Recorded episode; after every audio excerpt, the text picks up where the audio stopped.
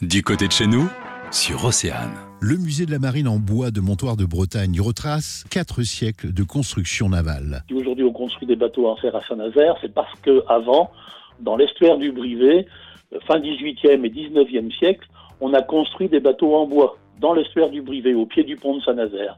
Il y avait trois gros chantiers d'où sont sortis des bateaux, mais des, de, de, la petite chaloupe montoirine jusqu'à des trois mâts goélettes comme le Belém. Montoire de Bretagne avait une place très importante dans le milieu de la marine sous Louis XIV. Depuis le XVIe siècle jusqu'au XIXe siècle, il faut savoir que Montoire, c'était le lieu où la Brière, où on pouvait, on disait qu'on pouvait lever en 24 heures sur la paroisse de Montoire, sous Louis XIV, 800 marins. Donc le roi de France, il levait les marins du commerce quand il avait besoin pour aller faire la guerre, et les marins de Brière ont participé à ce genre On a parlé par exemple de, de l'Hermione, qui est, partie pour euh, libérer l'Amérique euh, contre les Anglais.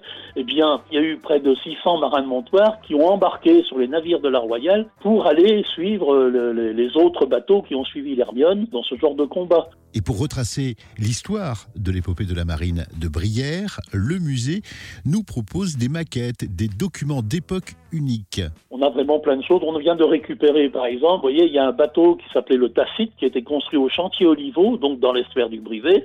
C'était un trois-mâts, un beau trois-mâts, qui est parti de Bordeaux à la fin du 19e siècle et qui s'est échoué sur le récif en arrivant à Nouméa. Il était chargé de marchandises.